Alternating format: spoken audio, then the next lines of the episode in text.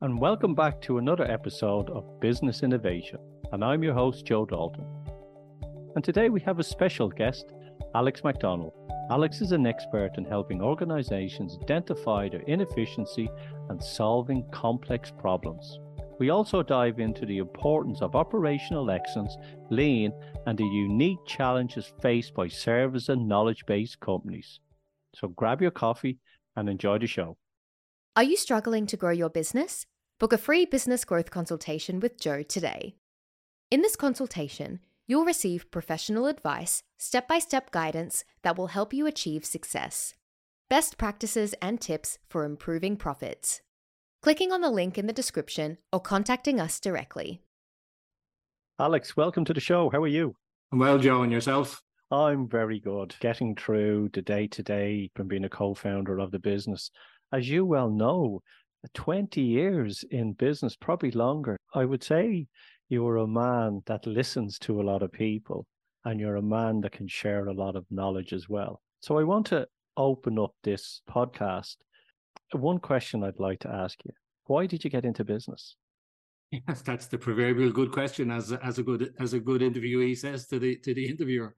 It's actually by accident. I mean, I was a techie for a long time, and, and indeed to some extent an accidental techie. But I was a techie, and I was involved in a company that made a very high technology product many years ago called a floppy disk. I'm sure you remember it.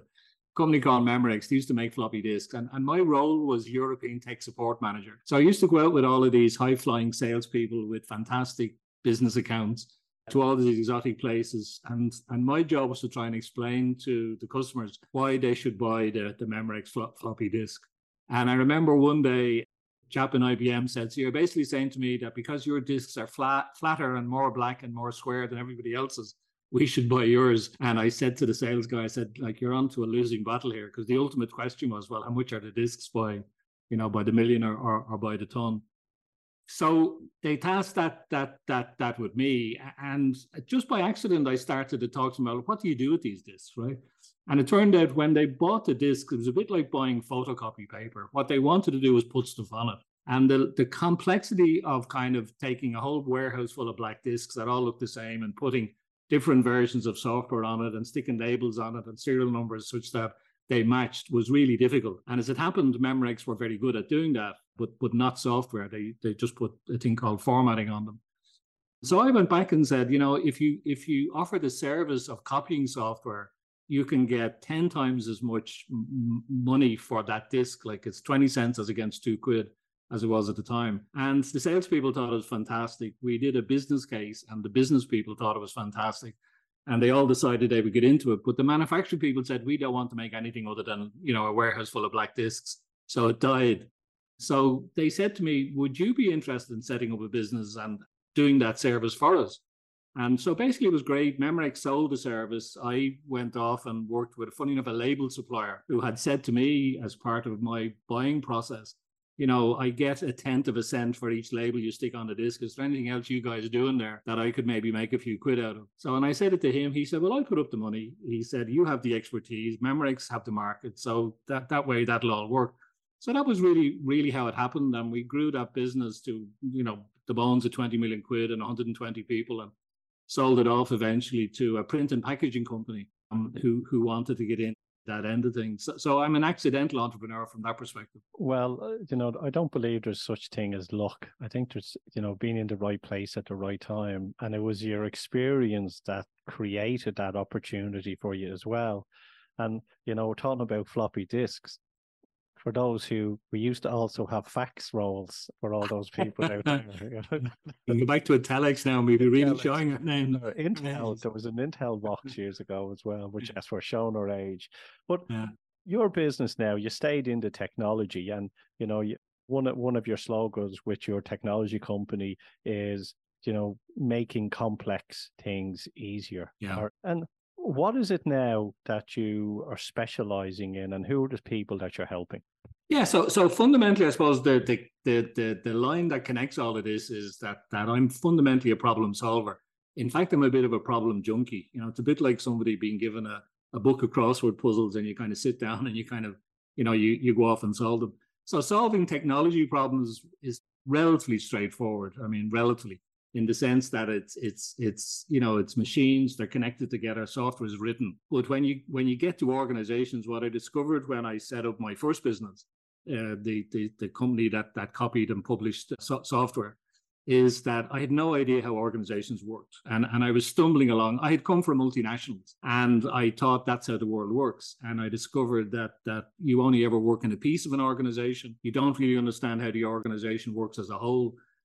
So that bothered me when I set up my own business. I had venture capitalists on board who were looking for venture capital type information, strategy plans. I'd finance people looking for business plans and I had to learn that on, on the hoof, you know. So so since then, you know, what what has intrigued me is just the complexity of organizations. It could be relatively simple. Um, and really what we spent the last 20 years as a business in expertivity technologies is trying to bring that that that simplicity to organizations that become complex. I kind of call it insidious complexity. That the complexity happens, it creeps in because people don't know how to avoid it and then they they they kind of get strangled with with that complexity. Elaborate on that. Yeah like like a simple thing like you know business processes. If you have a conversation with well firstly we specialize in service and knowledge work sectors which are probably the most complex. Manufacturing is fairly structured and and so on. So so we specialize in service and knowledge work. So the, the challenge there for example would be that that that that if as happened with a client let's say there's 500 people working in a service and knowledge work, say a bank, insurance company, whoever it might be. When they walk out the door in the evening to go home, the processes walk out the door with them because the processes are kind of all in their head and their, their methods and stuff like that. But if you do it in a factory, the, the factory stays behind. You know, the machines are still nailed to the floor. So the, the challenge with, with, with service and knowledge works is is how do you how do you get that balance between the the rigor of kind of things like processes and the flexibility and the innovation and the agility of you know that that that that people bring? So so in fact our name expert expertivity came from that problem of trying to work with knowledge workers who generally always take the view that everything that they do is valuable regardless of of what kind of uh, rat holes they're they're, they're chasing you, you know things down um, so what we found was that that knowledge workers in particular, and service and knowledge workers, really valued our expertise. They want to invest in it. They want to use it. So if you can maximize the amount of time that people use uh, their expertise on, um, then they're happier, the business is happier, customers are happier. The challenge with service and knowledge workers is they're also blessed with ingenuity. So they they they they kind of take problems in their stride and and don't really have an enthusiasm or a skill set for fixing them so that they go away. So the same problems keep turning up, and people are happy to kind of go, well, I, I have a shortcut for that, or I found a way to do this, but it's their way. It's not the business's way.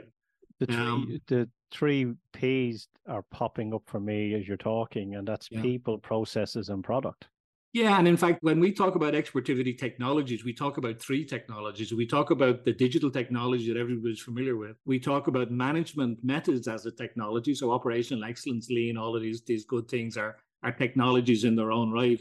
And then processes are technologies. They're, because if you take the economist view of technology, it's basically anything that improves productivity so so if you think of it as kind of a, what I would kind of call the the intelligence stack, you know, you have the tech stack in a, in a business. The the the the intelligence stack really is, you know, if you have people that really know what they're doing, then they will develop really good simple processes, and then that will enable technology to empower those processes and join them up and, and make work simple. Often people get that that confused they they firstly don't invest in the expertise needed to, to be able to design an, an effective and efficient organization and or manage it.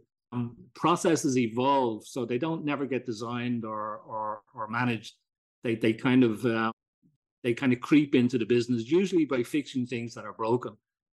There was a famous guy called Russ Ackoff, who was unfortunately long since dead, but a great systems thinker. And uh, he used to talk about, uh, you know, the problem is people go around improving things by fixing things that's broken. But if you keep fixing things that's broken, you don't never ever you don't necessarily ever get what you want. Yeah, um, so. we we have it on our website. Sometimes you're fixing the wrong problems, and by fixing the wrong problems, you're not really solving the problem. You're just fixing something that isn't broke. Well, that's that's why I always, if anybody ever speaks to me, I always say the two words effectiveness and efficiency, but I always put effectiveness first because effectiveness is about doing the right things and efficiency is about doing the right things well.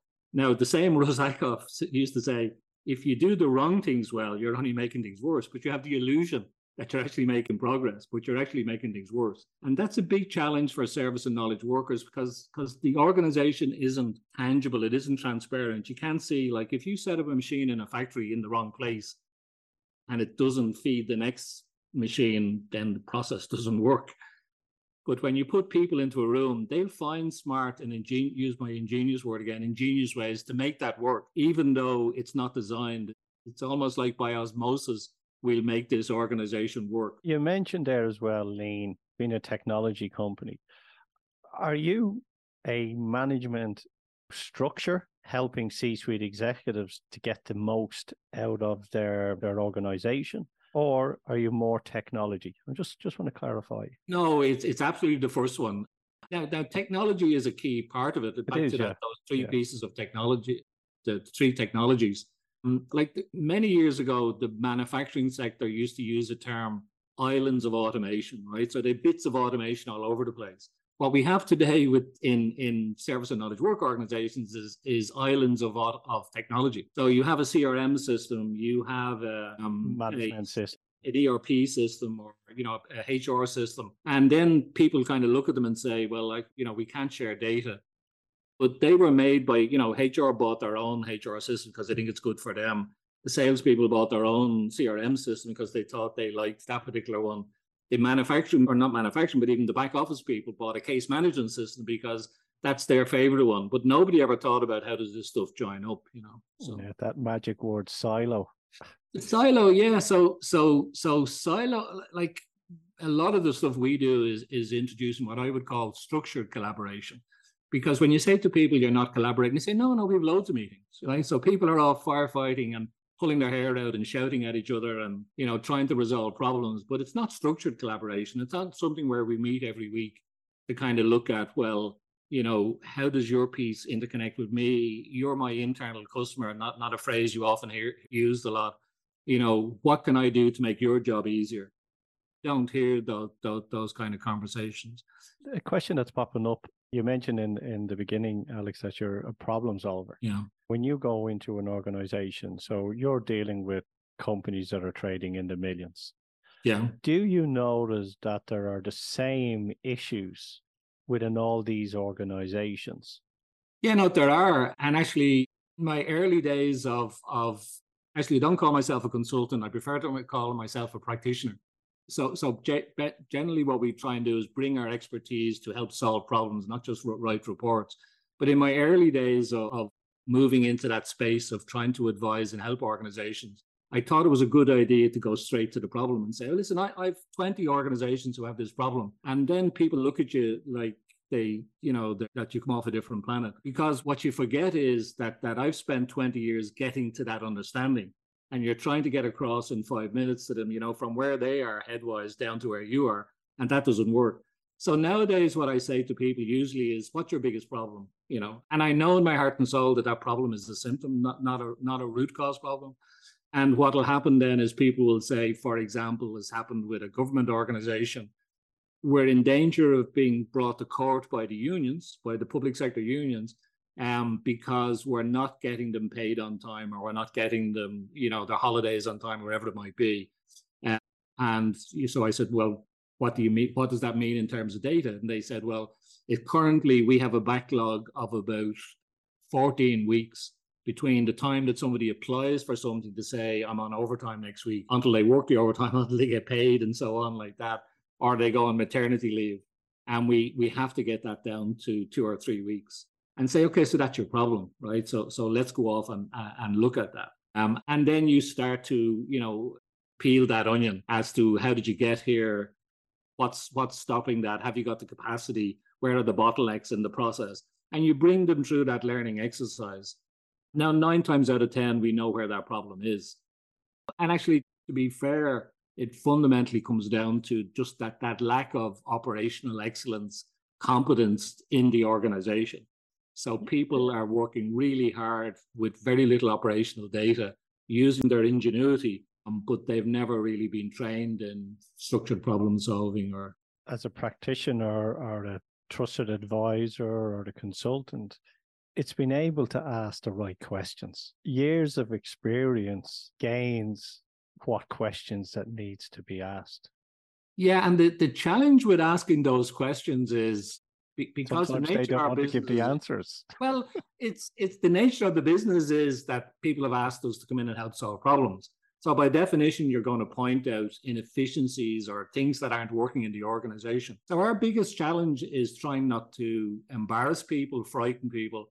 Like one, and I just use a, I won't mention the sector, but a, an organization we were asked to go in by a senior manager to say we have a we have a headcount embargo. Uh, but we we we have this real challenge where we need to release about 25% of our capacity to do this really strategic project that that we need to do. So could you help us release 25% of our capacity to do that? St- still do what we used to do with the 75% but free up that 25% to do this. And he said yeah sure let's have a look at the data. Normally our default assumption would be that that there's 20% capacity to be released in more organizations to do more, more useful things. So, so as we worked through that, we got to 25%, 30%, 35%, 40%. And at 50%, the lady said, could you please stop because it's now getting embarrassing. And, you know, I can't go back to my manager and say that, that, that, you know, that, that we together, no matter how we, we, we, we, we, um, dress it up have found that that 50% of what we're doing is is is something we can stop doing in fact, uh, uh, one of my first customers many years ago, he was in an insurance company, head of operations, and he said, "Alex, could you please, you know, when you send us those invoices, we're very happy, you do a great job, but but could we just agree that it's not for telling us to stop doing things? Could you find something more more empowering?" Uh, so so yeah, it's a challenge in knowledge work that that people just end up doing things, uh, driven usually by by other people in the organization. And when you join up the dots, you find that actually they don't really join up at all and they're not really adding much value. Alex, do you find that business model is changing as we go into 2024 as well, especially with AI after coming on board as an assistant in many organizations? Yeah, I mean, the I suppose, and and this would be of my own kind of um, bias to, to some extent. What I've seen is is technology badly used in in many organizations, and and now what I kind of see is automated technologies. So as you move into AI and um, yeah, you know things like that, then you still have those fundamental things that that are that are, are, are you know are, are just broken. So kind of coming back to that that kind of um, you know that that smart stack again you know if the if the people don't really understand how the organization should work and try and get it to work in that fashion and use processes to to do that and i always describe process a bit like you know do you want to be kind of driving your car down a Boreen or do you want to be driving your car down a two or three three lane highway?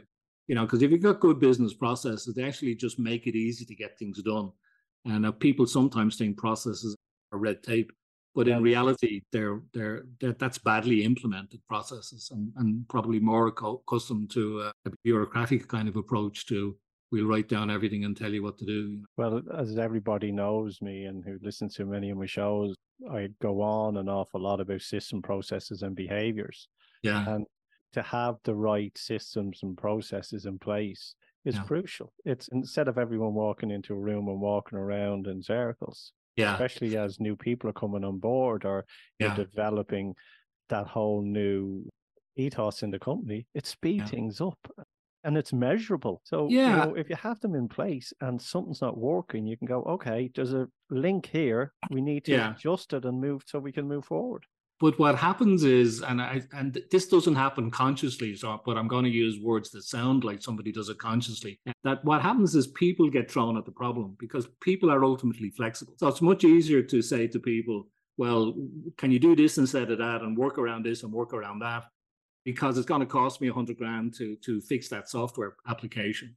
But what they don't count is that inefficiency that is now being created by maybe if we go back to my example of the 500 people in the in the finance organization if 500 people are spending 10 or 50 percent 15 percent of their time longer working round around things and 10 or 15 percent i can assure you is a modest estimate then you're you know you're you're looking at at uh, you know 50 150 kind of people who are are almost you know you could say spare to the organization but more importantly they're just they're they're not motivated because they're doing things that really don't make sense, and, and people know that that it doesn't make sense, and it's very demoralizing and frustrating.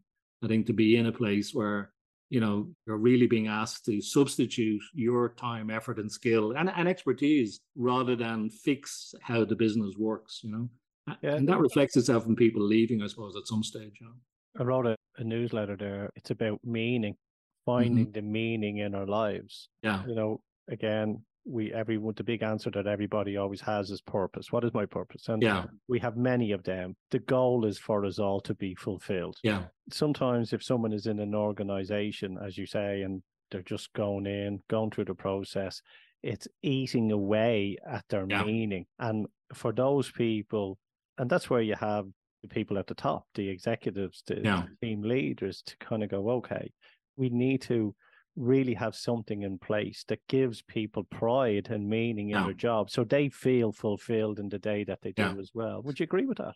Absolutely. And it's one of the like people often say, particularly my colleagues in the manufacturing sector say to me, so you're you're doing kind of operational excellence or lean in service and knowledge work, God bless you. What did you do for for your sins, you know? Uh, and and I kind of say what attracts me to it is the importance that organizations play in society. Like if you look at all the things you've just spoken about, how it influences the people, how it inf- influences their their their psyche, their well-being, their family life, because um, we we spend such an, an, a huge amount of time in organizations. Then you've also got the whole thing about the organization in society. So you've got how's our healthcare system, how's our government run, how how does society get things done? So so I think fundamentally, and by the way, 70% of the people employed are in service and knowledge work organizations. So the vast majority of, of modern economies are driven by, by uh, service and knowledge work organizations. And we, as a society, we just haven't cracked how to do this such that people enjoy working in them. It's easy to work in them. We deliver great services and great products, whether it be private sector, whether it be public sector. I mean, anybody who's ever tried to phone a contact center and speak to a human being actually about their problem, like, well, no, just dysfunctional, complex organizations have become, you know. And this is why I start with, can I speak to a human? Yeah. Um, as we were looking at something today, my wife said, "Did you speak to a robot or a human?" I says, "I spoke to a human." How did you know? Because I said I want to speak to a human. Yeah, yeah. And, and she goes, "Well, how do you know?" I says, "Because I was asking them questions yeah. that a robot couldn't answer." You know? I was working for a client in the insurance business, and typical of, of in fact, it's common in most insurance companies. When you dial um, the, the telephone number, you get the usual um, uh, telephone system that says push one for motor, push two for uh, claims, push three for home insurance, whoever it was. And I was working with uh, one of the teams on that, and I said, "Why have you got them set down like that?" And they said, "Because it's too complicated to train people in our products." To have one person who can just say, Yeah, what can I help you with? I'd like to help you with your home insurance. Great. Now I want to help you with your motor insurance. Great. You know, the same person would handle that. But the answer was it's too complicated uh, to, to teach the same people about our four or five products. And I said, But if you're happy to have customers who only do this once a year or twice a year and fill in all these forms on your website and or talk to people, don't you think there's a problem with your products? And and a company that does will gain the reputation of having a great after service customer service that will gain more clients. And yeah. like even when I ring up AIB and they go through one, two, three, four, five, whatever, yeah. and I kind of go, none of those buttons answered the question that I mm. wanted to ring you about. So I just hit no. one of them and then yeah. tell the person, and they go. And I always find if you hit my card has been stolen, you get someone right away who transfers yeah, you yeah. somewhere else. Yeah, so you're stuck with trying to game the system. And actually, when we talk about the productivity of, of service and knowledge work organizations, what we often forget about is the productivity of the users. So what's happening now is organizations are, are fixing their own complexity or fixing their own productivity by outsourcing it to you. You know, so you have to navigate the system. Yeah, and you could spend hours, as a friend of mine currently is with a certain bank, trying to just get to talk to them about, you know, lodgement that has gone wrong, uh, which isn't standard. So therefore, it doesn't affect you. There's no button seven for if your lodgement has gone wrong, press button seven. There was an upgrade or there was something, and I, I remember even posting on LinkedIn yeah. that I was on hold and I deliberately tested it Yeah. for three hours. So I was Yeah. working away and I was on, and I said, You were number two in the queue. Yeah, you know, yeah, well, we got two people working, but that's hmm. it. One thing I just want, want to just pop back in on. sure. You mentioned lean, and a Yeah. lot of people might not know what lean is. So, can you give us a, an explanation of what lean is? Yeah, so so so the the challenge with any of the terms, in particular lean, is it comes with an awful lot of baggage, right? So so fundamentally, what it what it is, it's the best way that society has ever found to manage manufacturing businesses, right? It's it's it's a combination of things like um, making sure that the organization is designed to minimize the creation of waste, the focused on continuous improvement, the elimination of waste. It's about empowering people um, it's about realizing people's potential. There's a whole bunch of things, a bit like a cake mix. There's a whole bunch of things that that that go in there. What happens is that that most people kind of read the the, the summary and they hear about it's eliminating waste, right? That is definitely part of it. Personally, I prefer the the broader term, which is kind of called operational excellence, which is probably seventy or eighty percent the you know the the the the, the lean methodologies. Um, but it's it's has has migrated and successfully from the best way you can make things, i.e., originally motor cars, and now most products that are manufactured are manufactured using a, a lean methodology, a management system that is based on lean.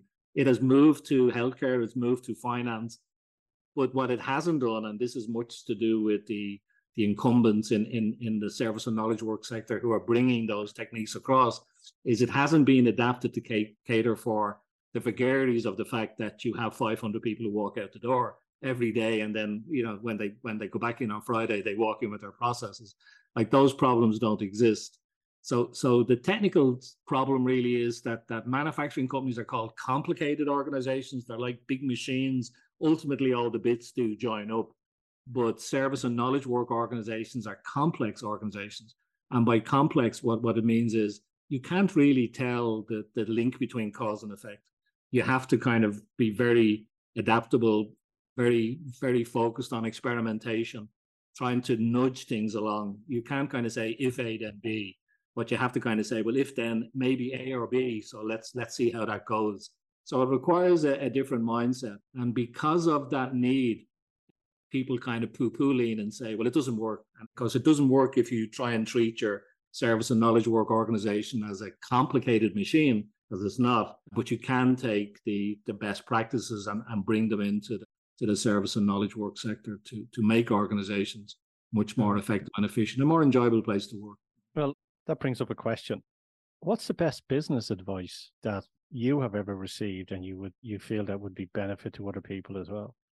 Well, uh, I had the pleasure of being a senior manager in Dell Computers for quite a while, and it was my first exposure to a well, my my very first work was in Ericsson's, which was a high performance, very structured, very methodological kind of Swedish organization. And I thought that's how the world worked. Then I went off and worked for a few other ones that were a bit crazier.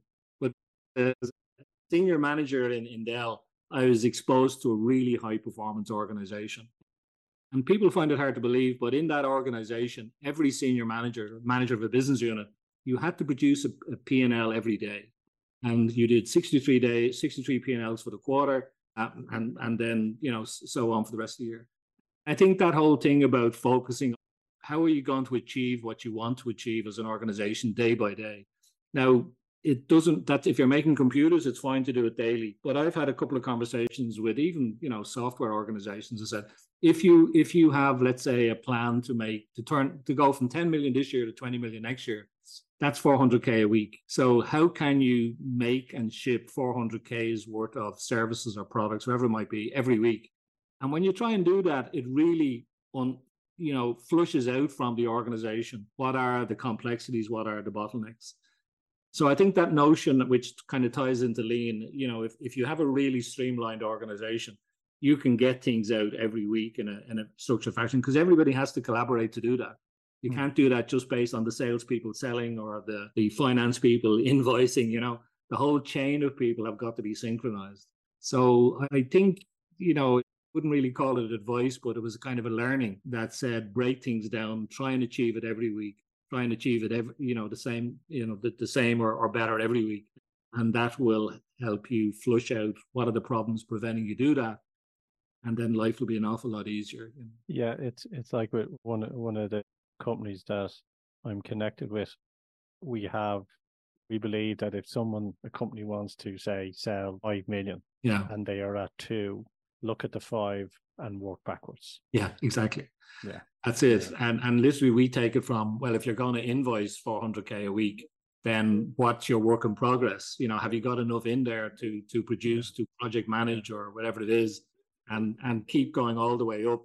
And ultimately, if your constraint is the market, like the, we don't have a big enough market to to fill that funnel, then you kind of exert, you know, uh, exerted all the opportunities that you have and you mm-hmm. need to have new products or new markets or, or whatever it might be. A great question that I ask clients is okay, if you were at with the staff that you have at the moment, yeah. what is your max output? Yeah, absolutely. And, and, and I'd be surprised go, how many yeah. people could answer that question. Yeah. When they get to, you know, ask it, yeah. they go, okay, so if we increase your business, yeah. how many people in each department you need yeah. to hire to grow that? And yeah. look at you going, yeah. it's no longer bigger in the no, absolutely. And actually, if you think about it, it's a concept known as the theory of constraints. If you think of your your organization as like a garden hose, if there's no kinks in the hose, you know, whatever goes in out of the tap will go out the other end, which is fine. But if you have kinks or your constraints in the process, those constraints are the things that are going to limit it. So you can find, um, like, to give you an example, we worked with an insurance company many years ago, and the CEO who, or the, the new CEO who'd been appointed from being a salesperson, invested a whole pile of money on front end systems because that's what he had learned from the brokers and so on, where the problem was we need more technology. So he did that, and they upped by 500%, I think, the number of proposals that they were winning and flushing through. But in the middle of this were 25 underwriters whose job it was to decide on will I give you a life insurance policy or whatever. They didn't know what happened. And I remember the CEO concerned because he was introduced to a friend. He called me one evening at about eight o'clock he said, I just want to know what they do. The underwriter said, just just find out what they do. Because every time I talk to them, they kind of put up this big black cross and a hex that kind of goes, if you touch us, the business will collapse, you know. And uh, it was fun working with them. And in fact, they they grew their their same capacity by 240% just by stopping doing certain things and and, and reversing so, some of the things that they did. It, It's interesting because also you look at someone in an organization that's doing quite well, and because they're doing quite well, they get promoted. Yeah. But because they get promoted, they they're not given the skills. Yeah. To to advance in that new role, and they may find then that they're struggling, there's issues yeah. or whatever, and I think sometimes organizations forget that if you're moving someone from one to another, you also part of that contractor, the deal yeah. is bringing in someone to train that person yeah. to be more efficient in that role as well. No, it is, and and it's it's even more challenging than that. I think your clients are probably in the service knowledge work sectors like ourselves. So a guy called uh, Peter Drucker, one of the famous kind of management gurus, wrote, wrote a book many years ago, uh, I think the early 70s, called Management. But in there, he tells a small parable. I don't think it was his. He was probably repeating it about the oh, very good. there you go. The, the, the parable of the, um, the three stonecutters. And stonecutter one is asked, you know, what are you doing? And he says, I'm, I'm cutting stones. Like, and he asked the second one, well, you know, what are you doing? He says, I'm trying to become the best stone cutter ever in the entire world. And he, that's fine. And he moved on to the third one. And the third one said, you know, what, what are you doing? And he said, well, I'm building a cathedral. And Drucker pointed out that the first and the third are really great assets for an organization because the first person just wants to do the job that they're being asked to do. They're trained, they're an expert in stone cutting. You tell them what to cut, they'll cut it. Somebody else, the third person will design the the cathedral and, and they'll fill it. So you need the designer, the person with the vision, and you need the person who'll do a good job. But he said the people in the middle are dangerous because the only thing that they want to do is be better at what they do. They don't care about the cathedral or they don't care about the organization. So, so the challenge that particularly service and knowledge work organizations have is how do you appoint people to management roles where they actually want to be managers, not just a better salesperson or a better marketing person or a, or a better customer service person? So, so, so I think you're absolutely right in terms of skilling them, but they also have to want to be better than that because a lot of people are take a promotion because it's more money, more responsibility, and you know, moving up through the ranks. But that's back to our our, our silo thing. They're happy to move up the silo, but they're not interested in kind of moving across the organization. And that then goes back to meaning as well, because you know if you want to be really, really good at something, you need to put in the time and the effort to be really good. So if someone wants to be a great C-suite executive or someone who wants yeah. to be brilliant on the floor or someone in accounts yeah. or you know yeah. they have if they want to be the best they put the time and the effort in that yeah because the best thing that a person can do is invest in themselves and Absolutely. if they invest in themselves the organization as a whole yeah. Thrives yeah and and what we fail miserably to do in service knowledge work complex organizations create a path for the people who wants to be a better stonecutter or finance person or whatever and be promoted without necessarily becoming a you know a manager. But if we're going to appoint managers then they have to want to be better managers and they have to want to manage they have to want to be interested in how the organization works as a whole and how you manage people and how you deal with people and how you develop people Mm, so so that's the challenge. Well, I'd also would say being in business, you and me have been in business for decades, and sometimes you look on, you know, sometimes in the past, be nice to just to be an employee. Listen, there's there's not a day I don't go to bed kind of thinking what what what am I what am I doing with this? What am I doing? Which and hence the, the back to my colleagues who say so so you're trying to help service and knowledge work organizations be simpler and more effective. God help you, you know. God help you. Um Alex, what book would you recommend for people to read? What's your one of your books? You mentioned Peter Drucker, and I'm a you know, I've read many of his books as well and yeah. followed his ethos, but for yourself, what book would you recommend for people to pick up? I'm, I'm, I was going to say unfortunately, but probably unfortunately, like I have a huge library of books because I spend my entirety, and I'm, I'm, a pretty good speed reader, so I'm pretty good at kind of sorting through like what's the key thing here. But there, there is one that that I still it's over there in the corner actually at the moment. It's called the Psychology of Organizations, right? And by what's his name, uh, Katz, Donald Katz, and and again, this this kind of comes back to to my hobby horse about about the, the, the service and knowledge work. There's a concept known in in the the OD, the organization developer side of things, that that organizations are socio-technical systems, right? So they're like a sandwich. You have the the social piece on one side, and then you have the technology piece on the other, which is your your processes and your digital technologies. But in service and knowledge work, it's like 80% the psychology and 20% the the you know the, the processes and and because that process link is so process and technology the hard piece is is is so is so fragile there isn't enough structure there to to kind of you know keep people on the track of of kind of just doing simple sim, sim, simple things. So we always start our conversations with clients to say listen the mechanics of this i.e the, the technical piece of this is very straightforward. Like i can tell you a to z how to fix your problems no big deal the psychology of this is trying to talk to your people and say, why do you want to bother? Yeah. Uh, and that's very uh, true. Very trying to trying to create that that like you know the the change models people like Kotter and stuff like that talk about urgency and burning platforms. I mean, those kind of things happen once or twice in an organization unless they're completely dysfunctional.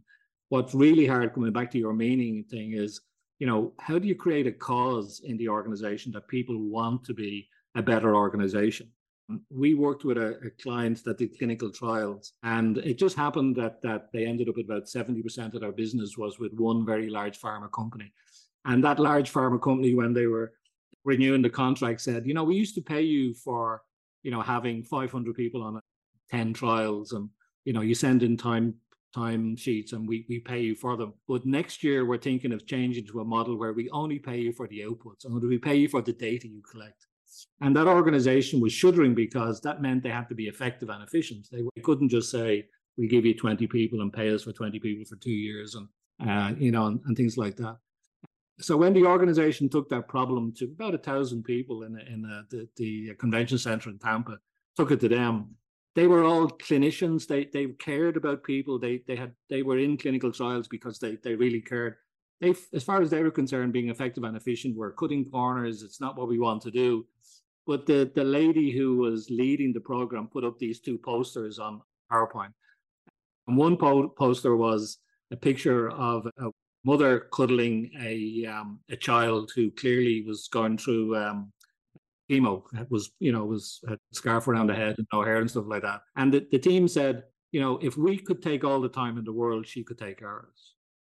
And then another one they brought up of, a, of a, an elderly lady who was clearly recovering from from from breast breast cancer.